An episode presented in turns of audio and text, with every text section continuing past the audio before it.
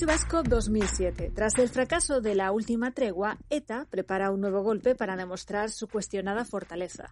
Los encapuchados secuestran a punta de pistola a Vixen Alzola, profesor de universidad y defensor de la vida pacífica como única alternativa para solucionar el conflicto vasco.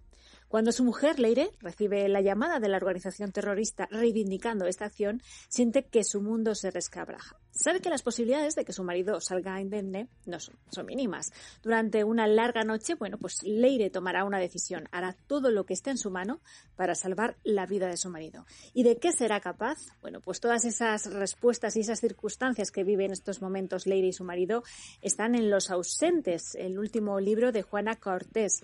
Y hoy Juana está con nosotros aquí en Lemas para hablarnos de, de este trabajo, Los ausentes. Muchísimas gracias, Juana.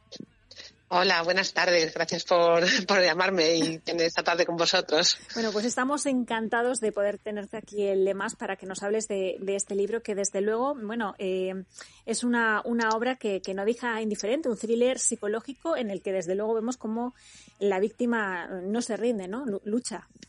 Sí, es un, es un thriller, una novela negra, bastante negra, con el ritmo de, de este tipo de, de, de, obra, ¿no? Pues muy rápido, con muchos giros, mucha tensión, mucho suspense. Y bueno, la intención es que no deje, no deje al lector tranquilo, ¿no? Y siempre te deje ahí con una serie de, de, tensión y angustia, ¿no? Bueno, es la, la idea del libro.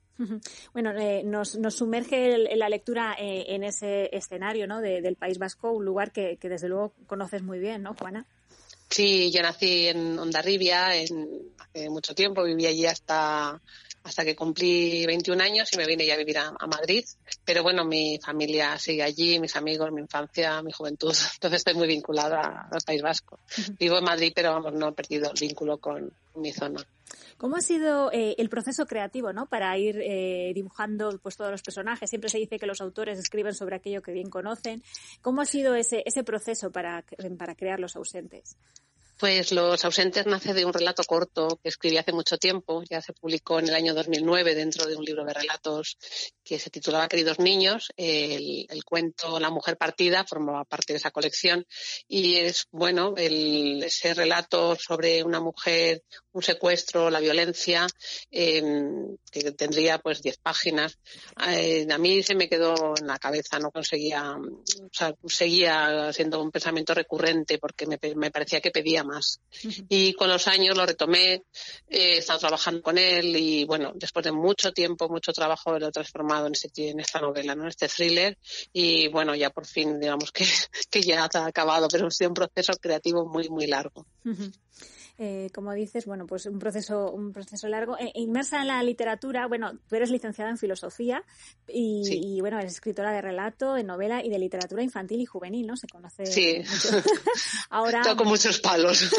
muchos palos. Sí. Ahora con este thriller, con esta novela más negra, ¿cómo, cómo ha sido, no? El adentrarte en esto. Sí, no tiene, es bastante diferente, ¿no? Porque yo lo que me identifico más es con el relato corto, que es lo que hago habitualmente, ¿no? Uh -huh. Me siento más cómoda y creo que lo, lo que mejor hago es el relato corto.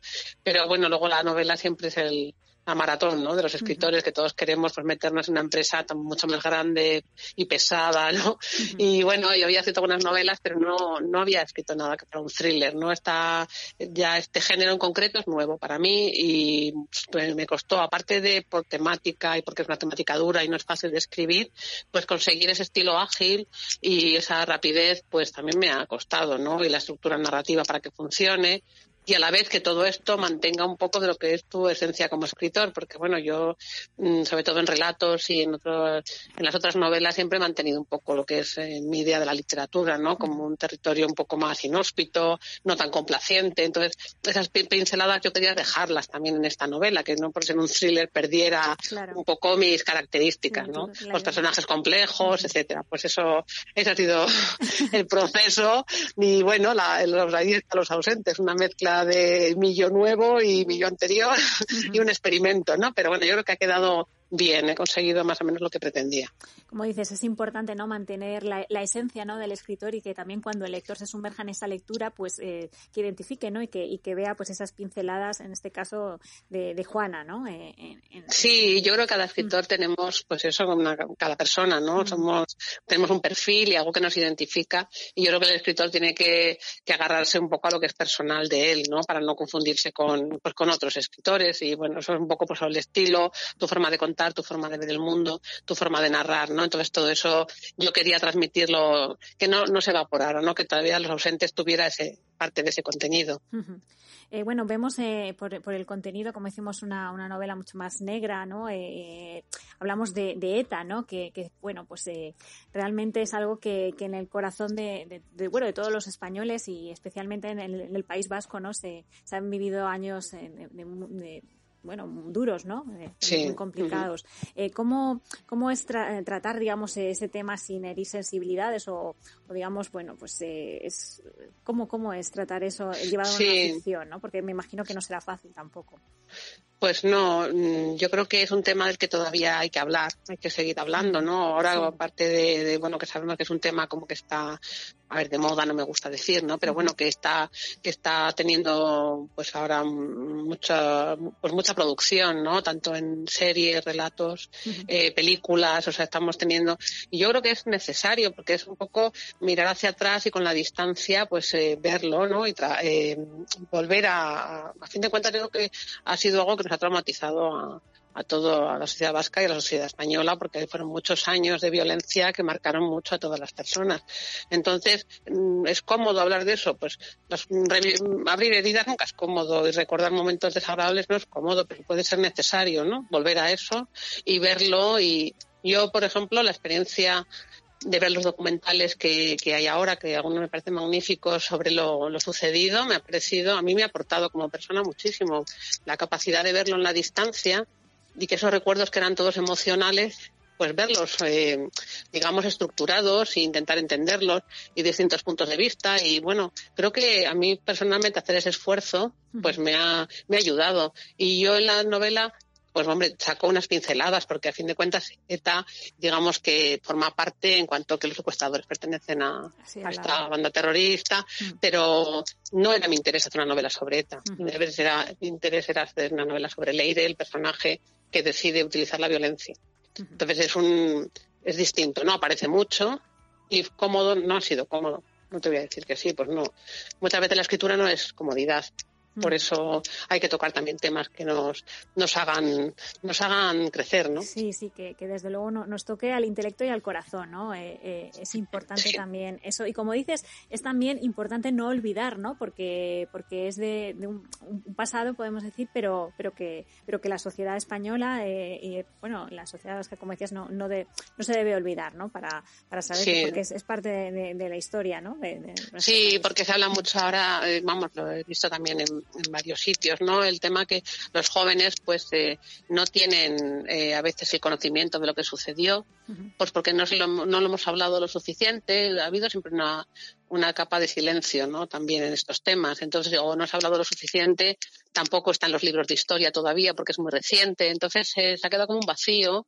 Y, hombre, pues, eh, por ejemplo, que no sepan, ¿no? Que salía en alguno de los documentales, que no sepan quién es Miguel Ángel Blanco, qué sucedió, pues son hechos de nuestra historia muy importantes, ¿no? Y, bueno, pues a veces sí que está bien eh, que diferentes libros, digo, películas, pues toquen el tema, no, no quizás eh, siempre un tema desde un punto de vista como patria, que hace un reflejo social de la sociedad, ¿no? Sino muchas veces, pues igual de forma transversal, o bueno, que se puede tocar desde muchos sitios, ¿no? Y desde muchos puntos de vista, pero siempre ayuda a acercar a algo, ¿no? Algo que, que es una cosa que, que yo creo que es un tema que, son, pues eso, como nudos, ¿no? Que hay que deshacer, que no están bien deshechos y que luego cada sociedad tiene sus cicatrices y sus temas que recurrentes, pues como puede ser la guerra civil aquí, que siempre de algún modo vuelve a aparecer, mm. o yo que sé, en Estados Unidos, eh, la guerra de Vietnam, o no sé, siempre hay temas que son bueno, porque no estuvieron, no se han digerido bien del todo, por eso yo creo que a veces vuelven a aparecer y está bien, ¿no? Volver a, a mirar la vista hacia atrás y a mí me, me ha sorprendido porque ha habido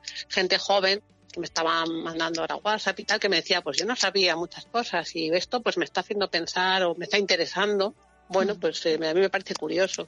Así es, es, una forma de, de, mostrar una realidad que se vivió, pero como dices, eh, Los ausentes es, es, una historia que sobre todo se centra eh, en, es, eh, en, Leire ¿no? y, en Mixen, en ese, en ese secuestro y en cómo procede eh, esa mujer, ¿no? de hasta dónde está dispuesta a llegar y, qué precio va a pagar por ello, ¿no? porque desde luego esto marca un antes y un después, ¿no? Esta, este mm, secuestro y ya no hay vuelta atrás y, nada, bueno, pues ya nada será lo mismo. Desde luego, como decimos, es, es una lectura muy recomendable y que, y que desde aquí aquí desde Ciclos Formativos, eh, bueno, pues recomendamos a todos nuestros oyentes de, de LEMAS. Y en un, en un espacio como este, donde bueno, está creado para fomentar el hábito de la lectura entre todos nuestros oyentes, pues siempre les preguntamos a los autores qué significa para ellos leer. Así pues, Juana, te lanzo la pregunta, ¿qué significa para Juana leer? ¿Qué significa leer?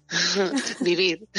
leer es vivir, ¿no? Vivir otras vidas es dejar de estar solo, es estar muy bien acompañado o todos los libros aportan algo y también es placer.